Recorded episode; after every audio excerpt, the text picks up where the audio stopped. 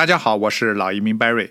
有的人已经申请了某个省的提名项目，为了提高成功率，又想再申请另一个省的省提名，这样做允许吗？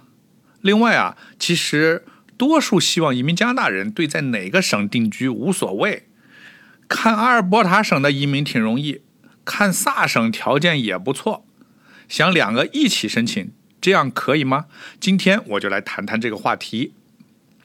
从移民法规上没有说你只能申请一个移民项目，所以你可以同时申请两个不同省的移民项目。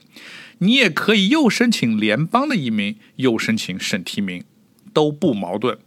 但是你要注意的是，所有的省提名移民项目最终审核在联邦的移民部。移民部审核哪些材料呢？这个我以前讲过。大家可以看我以前的节目，其中有一条跟申请多个移民项目相关的，就是居住意向。为了保证居住意向明确不矛盾，你需要注意的有以下几点：第一，你申请魁北克魁省移民时，你不能同时申请其他省的移民，也不能同时申请联邦的移民。魁省是特殊的省，魁省有自己的移民法，移民部。自己的移民部长，魁省它不是省提名，你申请魁省移民就不能再申请其他省的移民项目了，否则两个省都不能要你。第二，除了魁省，有的省它明确规定你不能同时申请其他省的省提名，比如曼省，如果你申请了曼省，就不能再申请其他省的移民了，否则曼省就不会要你了。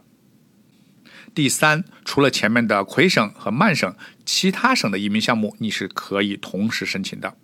注意啊，你申请的时候并不矛盾，但是你一旦被选上，就是说你如果被提名了，你要立刻放弃另外一个申请，否则你的居住意向就可能会有矛盾。你绝对不能两个提名都接受。